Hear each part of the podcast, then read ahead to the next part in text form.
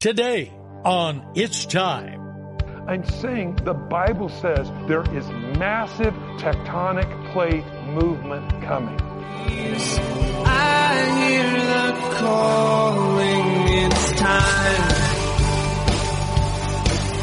It's time. It's time. Welcome to It's Time, the daily Bible teaching program of Mike Kessler, pastor of the River Christian Fellowship in Twin Falls, Idaho. Today, he's going verse by verse through the book of Revelation. So turn there in your Bible as we join Pastor Mike.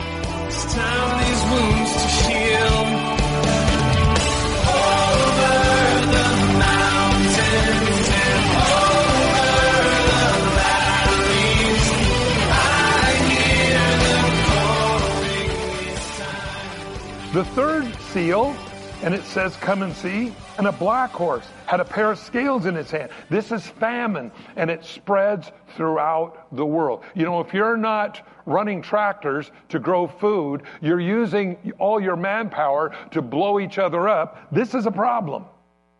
Now, we know that there will never be peace on earth until the Prince of Peace comes. The United Nations has failed miserably. We find all the other things that man has tried to do because you cannot have peace without the Prince of Peace, and that's Jesus Christ. The fourth seal. I heard the voice of four living creatures saying, Come and see. By the way, again, as I shared last week, God's good pleasure is for you to know the book of Revelation, well, we don't teach in that in our church. It, it causes division. well, then you better start reading the rest of the Bible. Because if you can't take the entirety of God's word, there's something wrong. He says, Come and see. God's good pleasure is so that you know what's going to happen. Now, again, friends, my prayer for everyone listening, everyone in this room, is that you are right with God. Here's why Revelation chapter 4, verse 1 the trumpet blows, the church goes to heaven. I pray that if that happens in the next 20 minutes or the next 20 years, you're ready to go.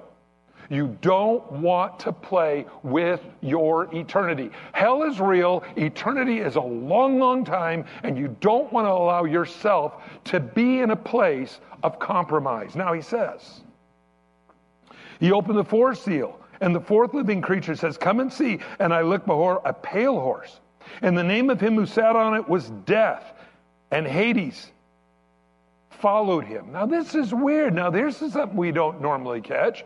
You have on this horse, and again, as we look at this pale horse, it says death is riding on the horse, and then, and then, um, as he says, Hades is following him. So it seems to be a tandem ride on this horse. You've got, it appears to be like two creatures on this one horse. Death, friends, is what happens when you starve to death or whatever might happen. But Hades is eternal separation from God. Actually, this outlines two of the deaths. You see, your first death is where you die from this earth, and the second death is eternal separation from God. That, that's bad. So that's why the old idiom goes born once, die twice. Die, t- born twice, die once. That's why Jesus said, Marvel not that I say to you in John chapter 3, you must be born again. Well, he tells us here death and Hades followed him. Now, notice power was given to them. Notice the plural word here, not singular. To them, death and Hades, over a fourth of the earth to kill with the sword, with hunger, with death, and the beasts of the earth. This is weird. There's quite an arsenal in these dynamic duos, if you will, of how they're going to wreak havoc on this earth. Over a quarter of the world. You figure what is there on earth today? Probably right around 8 billion people. You're talking 2 billion people die here. This, is pretty serious stuff. We're not used to seeing that kind of carnage on a massive picture. Now, notice something else. It says the beasts of the earth. Oh, those lions and tigers and bears, oh my. No, it means in the original language any living organism. Biological warfare probably is what's being outlined here. You look at the Second World War, mustard gas, and all that that happened there. You look at Saddam Hussein and what he did to the Kurds in northern Iraq. And you realize that biological warfare is real. And this is one of the scary things. It says, by the living things of the earth. Well, he tells us here. He opened the fifth seal, and I saw under that the souls of those who had been slain for the word of God. We're into the tribulation now. The Antichrist is going out conquering and to conquer. This guy on the white horse, Revelation, uh, the, uh, the uh, verse 1 2 of uh, chapter 6. And so you have the Antichrist going out conquering the conqueror. The Christians, of course, those that you've witnessed to, those that you've told about the Lord, maybe backslidden Christians, are, are in a place and they're realizing what is happening. They won't take the mark of the beast, they won't capitulate to his system. And the Bible says they are martyred. And it says he opened the fifth seal, and the souls of those who had been slain for the word of God and the testimony which they held. And they cried with a loud voice, saying, How long, holy and true, until you judge and avenge our blood on those who dwell on the earth? A white robe was given to each one of them. Now, this is important because when we get up here, you'll see why. Uh, and they said that they should rest a little while longer until both the number of the fellow servants of their brethren who would be killed as they were was completed. We're going to talk about that in just a second. Then we find the sixth seal. I looked, behold, open a sixth seal. There was in heaven a great earthquake. The sun became black as sackcloth of air. Moon became as blood, like blood. It doesn't say become blood, it says like blood. In other words, it's blotted out, it's red looking, a lot of pollution in the atmosphere. Stars fell from heaven like a fig tree drops its figs shaken by a mighty wind. The, ski, the sky recedes as a scroll when it is rolled up. Every mountain and island was moved out of its place. Friends, this is really weird. You know what you're talking here? Major tectonic plate movement. Now, this is the gig. I listen to the evolutionists. We've all heard them spout off their non factual junk, okay? They say, well, as an example, now I don't want anybody to spaz out and put your house up for sale tomorrow, okay? But we have Yellowstone. How many people know there's problems in Yellowstone? Is it, anybody follow that in the news? You know, Lake Yellowstone, the ground is building up on one side, so you have picnic tables down here that are now in the water. And what was once shoreline is now high and dry. They have closed different places in Yellowstone because there's hot spots on the ground that will melt your tennis shoes. And speaking of that, I'm wearing flip flops today.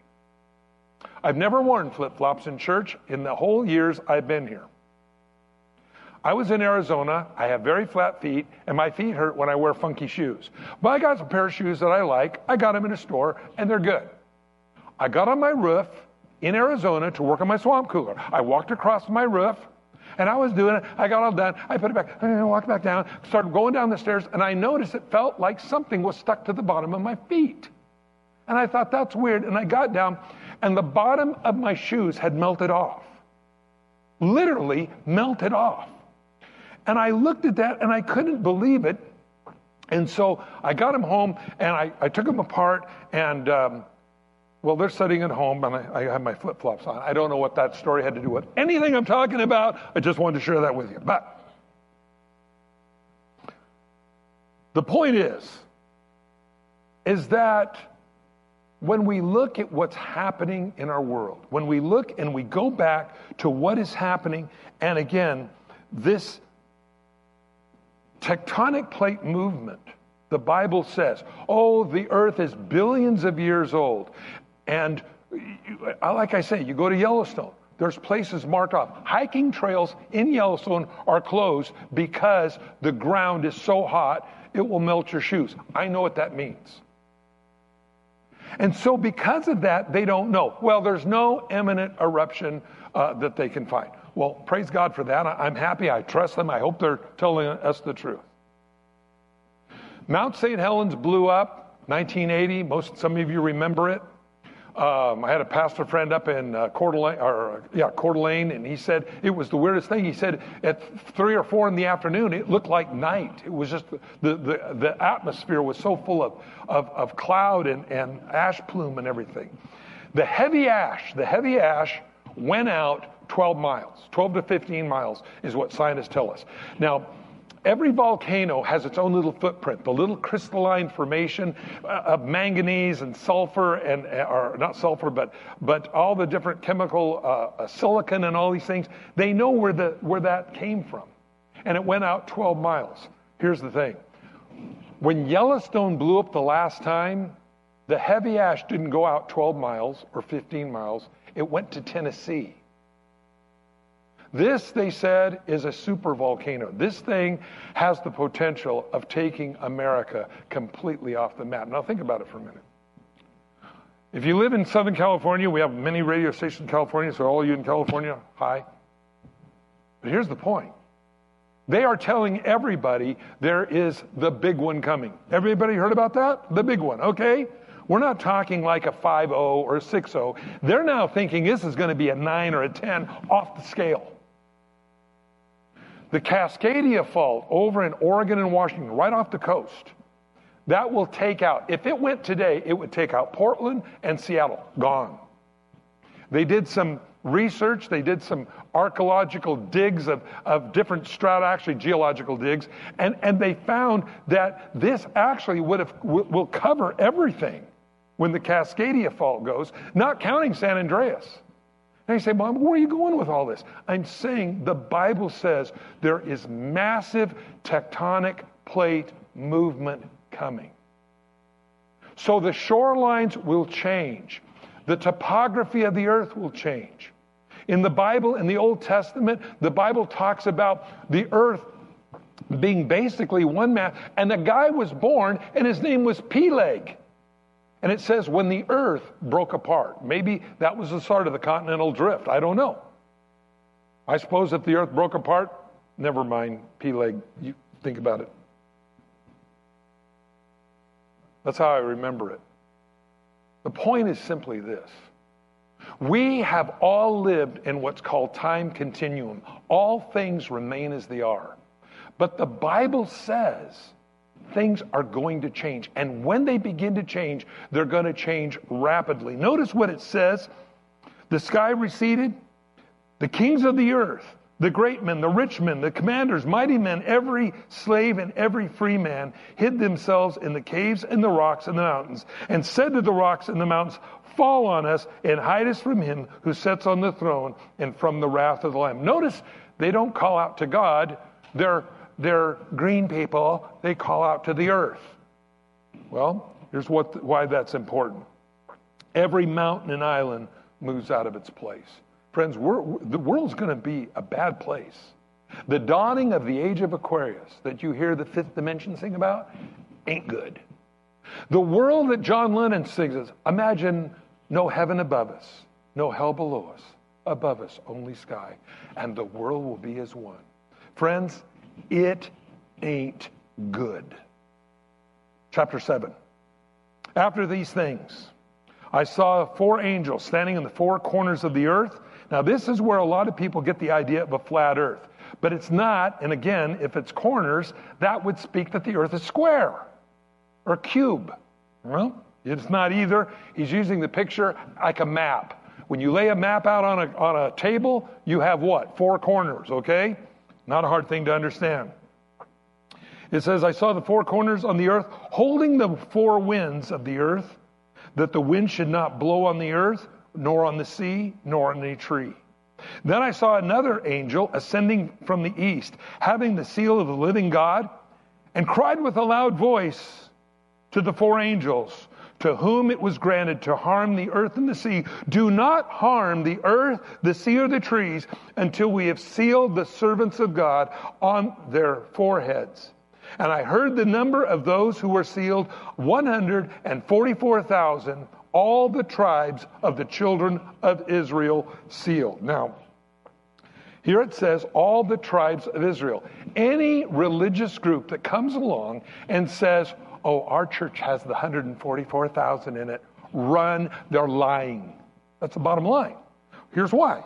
It says they are from the tribes of the children of Israel. And just so nobody can mess it up, and yet people do, he lists the tribes by name. From the tribe of Judah, 12,000 were sealed. From the tribe of Reuben, 12,000 were sealed. From the tribe of Gad, 12,000 were sealed. And so on down the line, all of these tribes of Israel. By the way, somebody might say the tribe of Dan is missing. Why is it? I don't know. The Bible doesn't tell us. The tribe of Dan in the Old Testament was the first tribe of Israel to lead Israel into idolatry, and maybe God remembered that. I don't know. But here we find 12,000 from the 12 tribes of Israel by name. So no exclusive religious group can say, oh, that's us. And this is just figuratively speaking. They need to read Revelation 22. If you add to God's word, take away from God's word, God will add to you the plagues of this book. I'm not going to add to it. It says they're Jews from the 12 tribes of Israel. How much more plain can you get? Now, second of all, I don't want to be one of the 144,000, nor do you. Do you know why? You're in the middle of the tribulation period. And I want to be in heaven at that big table where the Lord is, is rewarding us for what we've done for Him, where the Bible talks about us being His bride. That's where I want to be. I want the heavenly view. I don't want the earthly view. I want the heavenly view. I want you to have the heavenly view. And so it says 12,000 from the 12 tribes of Israel. Now, again, he tells us very clearly that they are servants. Why? They're God's messengers during the tribulation period.